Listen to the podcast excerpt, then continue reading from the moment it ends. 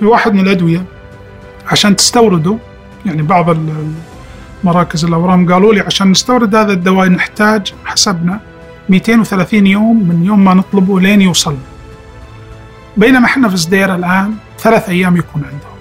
فتخيل أنت من 230 يوم إلى 3 أيام. هذا مهم جدا لمرضى السرطان، لأنه الله يعافي كل مريض إذا لم يتعالج المريض في ستيج معين وانتقل للستيج الآخر بالوقت، حيكون المريض تشافيه أقل نسبة. هذه النتيجة اللي نطمح لها في كل القطاعات، ولأن المحتوى المحلي هو أساس أي اقتصاد وطني مستدام، وتحديد خط أساس المحتوى المحلي سواء على مستوى مشتريات الجهات الحكومية أو الشركات أو اقتصادنا المحلي هي الخطوة الأولى لوضع مستهدفاته وتنميته. بودكاست خط الأساس يأخذكم في رحلة تنمية المحتوى المحلي في بلدنا. هلا فيكم في الحلقة الثالثة، واللي راح نتكلم فيها عن تمكين المنتجات والمصانع الوطنية في المشتريات الحكومية من خلال آليات المحتوى المحلي. وش العلاقة بين المنتج والمصنع المحلي والمشتريات الحكومية والمحتوى المحلي؟ خلونا نسولف لكم السالفة من أولها. لما أطلقت المملكة رؤية 2030 كان واحد من أهم أهدافها هو تنمية إجمالي الناتج المحلي غير النفطي، وعشان يتحقق هذا الهدف لازم نطور أول جزء في السلسلة وهو المنتج الوطني. لكن قبل هذا وش نقصد بالمنتج الوطني؟ المنتج الوطني هو أي منتج تم إنتاجه في المملكة، وهالتعريف يشمل جميع المنتجات الاستخراجية والزراعية والحيوانية والصناعية، سواء كانت في صورتها الأولية أو في أي مرحلة من مراحل التجميع أو التجهيز أو التصنيع اللاحقة. لكن كيف ممكن يتم تمكين المنتجات الوطنية؟ الجهات والمشاريع الحكومية دائما يكون عندها احتياجات المنتجات وخدمات معينة في مجالات وقطاعات مختلفة، وهذه الاحتياجات يتم تغطيتها من خلال طرحها كمنافسات ومناقصات ضمن إطار عمليات الشراء الحكومي.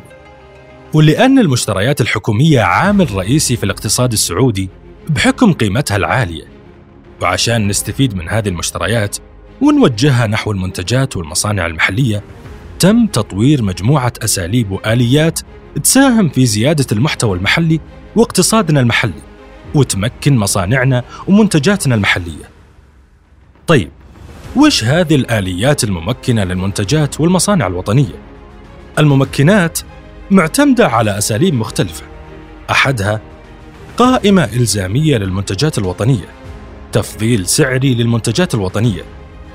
عن أثر هذه الممكنات تكلمنا مع الدكتور ياسر العبيدة الرئيس التنفيذي لسدير فارما. الأدوية اللي حنا ننتجها في المصنع هي أدوية تعتمد عليها المستشفيات الحكومية، يعني ما لها سوق في القطاع الخاص. فالكلاينت أو العميل الأول بالنسبة لنا هي المستشفيات، لأن تعرف عناية ورعاية مرضى السرطان كلها الحمد لله حكومتنا الرشيدة تدعم هذا المجال. فالقطاع الخاص تقريباً قليل جداً اللي يتعالجوا فيه، أغلبها في القطاعات الحكومية في مراكز علاج الأورام.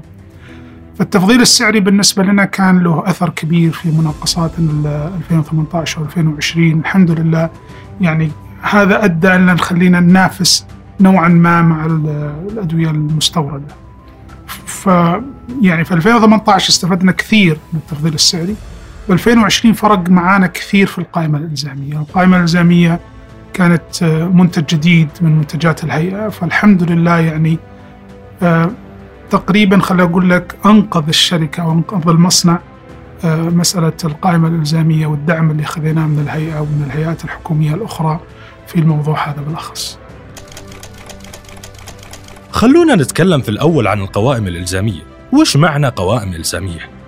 القائمة الإلزامية هي قائمة من المنتجات الوطنية اللي تلزم المتعاقد مع الجهة الحكومية بأنه يشتريها من مصنعين وطنيين. هذه القائمة هدفها هو تمكين الصناعات والمنتجات الوطنية اللي عندها القدرة على تغطية الطلب والاحتياج في المشاريع الحكومية، وتعتبر القوائم أحد طرق تمكين المنتج الوطني. بس عشان نضمن أن هذه المنتجات متوفرة بأسعار مناسبة وجودة عالية، هيئة المحتوى المحلي والمشتريات الحكومية بالتعاون مع الجهات ذات العلاقة حددت 3 معايير أساسية عشان تدرج المنتجات ضمن القائمة الإلزامية، وهي أن المنتج يكون مطابق للمواصفات، وأن السعر يكون مناسب، وأن السعة الإنتاجية للمصانع الوطنية اللي راح تدخل المناقصات تكون قادرة على أنها توفي بمتطلبات المشتريات الحكومية بدون أي معوقات. المحتوى المحلي والأشياء اللي قاعدين نسويها، وخاصة مسألة القائمة الإلزامية في الأدوية، هذه لها تأثير كبير علينا كمستثمرين وكموجودين في السوق الدوائي، لأن هذه حتوجه خلينا نقول الاتجاه الصحيح للتصنيع الأشياء اللي مهمة جدا وليس تعبئة. يعني السوق موجود كثير في تعبئة، لكن ما تستطيع أن تدخل في القائمة الإلزامية أن يكون عندك تصنيع بالكامل. فهذا دفع الشركات أن تشتغل أكثر في مسألة توطين هذه الأدوية، والأدوية اللي مهمة جدا في القائمة الإلزامية خلى عجلة التوطين أسرع، علشان في المناقصات القادمة أكون لي فرصة أكبر بإني أكون في القائمة الإلزامية. فحقيقة لها خلق جو تنافسي ممتاز في القطاع الدوائي، في الصناعة الدوائية المحلية، لأنه صار في انسنتيف واضح أو يعني من الحكومة للناس اللي يشتغلون في مسائل التوطين الحقيقية، يعني وليس فقط تعبئة وتغليف. القوائم الإلزامية غطت عدد كبير من المجالات والقطاعات بهدف تمكين الصناعات المحلية، ومن أبرزها منتجات التشييد والبناء، ومنتجات الأدوية والمستحضرات الطبية، والأغذية والمنتجات الزراعية، والأعمال الفنية، ومستهلكات النظافة، وقطاع الأثاث. أما آخر عنصر معنا هو التفضيل السعري للمنتج الوطني. خلونا نحاول نوضح لكم قصة التفضيل السعري للمنتج الوطني بكل بساطة. لو كان فيه منافسة حكومية وتقدم للجهة منتجين، الأول وطني والآخر أجنبي، يتم منح المنتجات الوطنية أفضلية سعرية عن طريق زيادة سعر المنتج الأجنبي بنسبة 10% وقت تقييم العروض، وفي نهاية العقد يقدم المتعاقد تقرير نهائي يثبت التزامه بالمنتجات الوطنية. يعني لو عندنا مناقصة على توريد 100 كمامة طبية، المتنافس الوطني قدم عرض لتوريد كمامات طبية وهي منتجات وطنية بقيمة 105,000 ريال، وفي الجانب الآخر قدم المتنافس الأجنبي عرض لتوريد كمامات مستوردة بقيمة 100,000 ريال. وقت فحص العروض يأخذ المنتج الوطني أفضلية سعرية بزيادة 10% على قيمة المنتج الأجنبي، وبكذا يصير قيمة العروض المعدلة 105,000 ريال للمتنافس الوطني و110,000 ريال للمتنافس الأجنبي. وبناء عليه راح تتم ترسية المناقصة على المتنافس الوطني لأن سعرها أقل. في واحد من المنتجات المهمة بالنسبة لنا، منتج له سوق كبير وتقريبا هو 40% من الدخل للشركة. المنتج هذا دخلت شركة أخرى في دولة مجاورة وخفضوا السعر بطريقة كبيرة جدا. بعد ما دخلنا في 2018 في 2020 صار في تخفيض للسعر. طبعا ما يخدمنا 10% في التفضيل السعري في الموضوع، لأن تخفيض السعر كان شوية أكثر من 10%.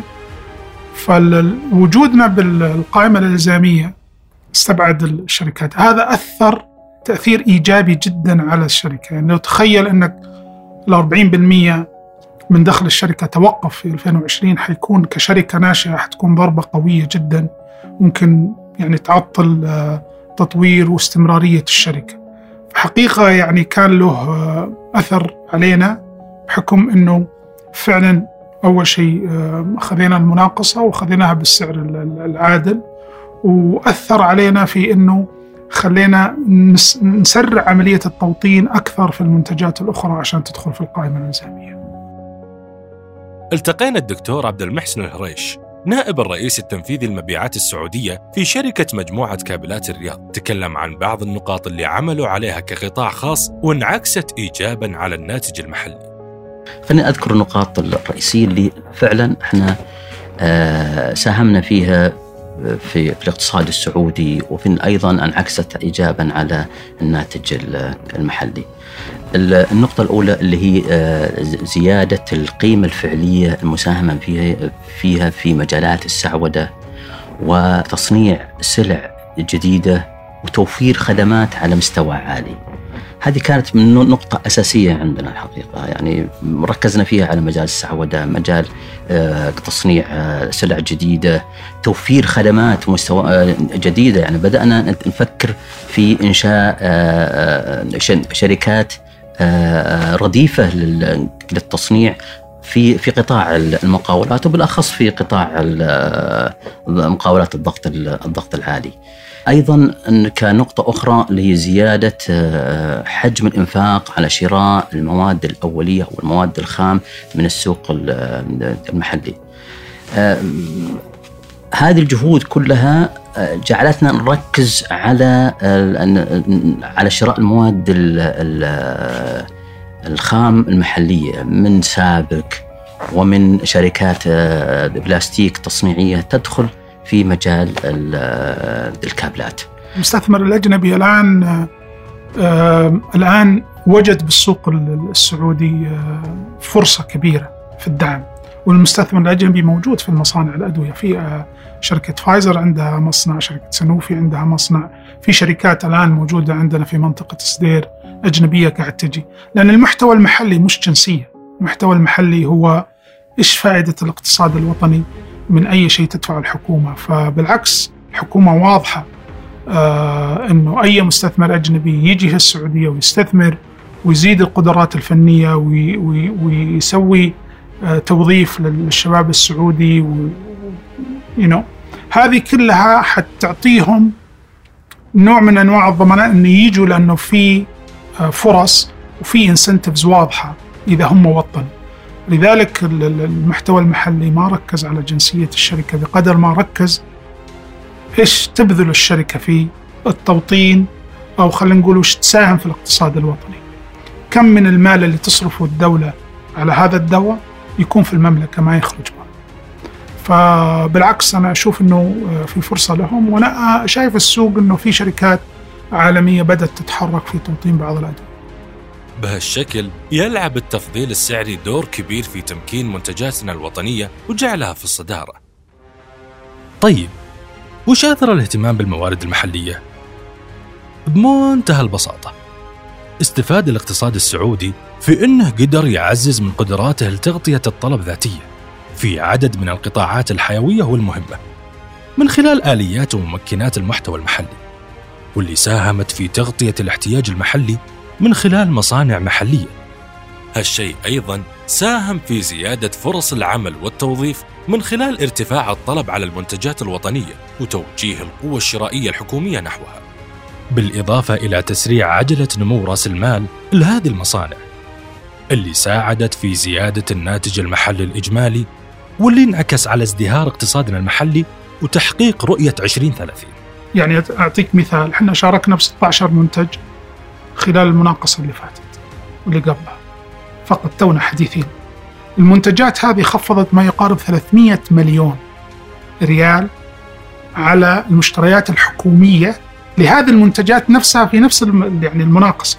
يعني الشركة المنتجة الأصلية معانا حنا، وفرنا حوالي 300 مليون واستثمرنا حنا في الشباب، بناء المصنع، في الاستثمار الاقتصادي الوطني، وغير كذا التوفير. احنا ما نزلنا في المناقصات بنفس سعر المنتج المستورد، لا، نزلنا بعضها إلى 50%، لأنه حسبنا كل الكوست علينا بحيث أنه يكون ندخل في السوق بسعر تنافسي جيد للمصلحة الوطنية والاستمرارية، الاستثمار في المصانع الأخرى فيما بعد. تصنيع الكابلات الجهد الفائق، الحقيقة مرينا بمراحل متعددة من استقطابنا للمعدات الأساسية الداخلة في تصنيع الكابلات الجهد الفائق. كانت في البداية الشركة السعودية تطلب منا أن يكون فيه نو هاو بارتنر معنا في المنتج، وحسب متطلباتهم ولله الحمد استقطبنا هذا النو هاو بارتنر. مع الوقت الحقيقة وبفضل الله ثم فضل جهود المهندسين في داخل الشركة استطاعت أن تعمل تصاميم خاصة بالشركة السعودية للكهرباء ما استطاعت اللي هو النو هاو بارتنر أنه يلبي هالاحتياج. فهذه الحقيقة يعني تحسب لمهندسينا السعوديين ومهندسين الشركة أنها تصل بمرحلة التصنيع كابلات جهد، وهي مرحلة معقدة الحقيقة، وحققنا ولله الحمد بالتعاون مع مهندسين الشركة السعودية للكهرباء نجاح جدا رائع، وأنعكس إيجابا على الآن المشاريع الآن اللي الآن في البلد اليوم في كابلات الجهد الفائق أصبحت الآن منتج محلي. علما بأن الحمد لله يعني احنا وصلنا إلى مؤخرا وأطلقنا باكورة أو آخر إنتاجنا في من الكابلات اللي هو كابلات الجهد الفائق والله الحمد، بفضل الله ثم فضل جهود الشركة السعودية للكهرباء. عملنا معهم فترة 5 سنوات لغاية ما وصلنا والله الحمد الآن أن بيكون في اكتفاء في كابلات الجهد الفائق. لا يعني هذا أن الآن المصانع السعودية أنها أصبحت ترى الدخول في المناقصات سهلة بالنسبة لها.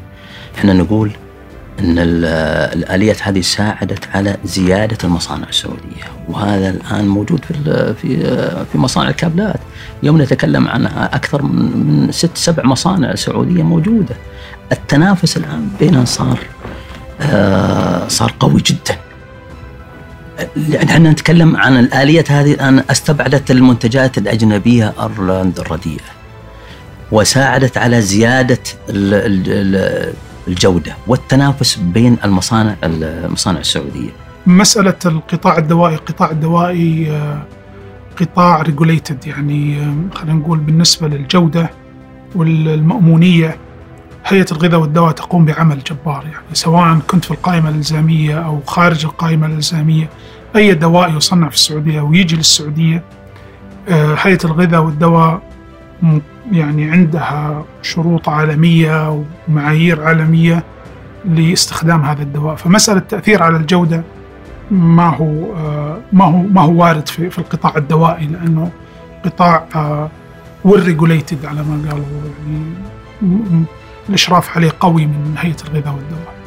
بالنسبة إنه بعض الشركات المحلية تكون لا، لأنه حيدخل معاك القائمة الإلزامية يمكن هالسنة أنت موجود، حيدخل معاك مصنع محلي آخر حينافسك في القائمة الإلزامية، ولذلك ما في نوع من أنواع الاسترخاء ولا بالجودة، لأن ما تستطيع، لأن هذا الدواء ما هو حياة ناس، فأخلاقياً ولا حتى نظامياً في المملكة يسمح فيه. وبالنفس الشيء التنافس اللي موجود الآن بقطاعات الصناعات الدوائية، مصانع الدوائية قاعد تزيد بشكل كبير جداً خلال السنوات اللي فاتت، والتنافس قاعد يقوي مسألة أنه ما في شيء اسمه خلاص أنا موجود في القائمة الإلزامية حكون موجود، لا، ممكن يجي مصنع آخر ويكون أفضل في تفضيل السعري أو الأسعار اللي يقدمها، وممكن أنه هو يأخذ مكانك. فبالعكس عملية ديناميكية ومتسارعة ما نستطيع يعني نكون ريلاكس فيها. في النهاية نجاح الاقتصاد لا يمكن أن يتم بدون ضوابط أو رؤية واضحة ومحددة.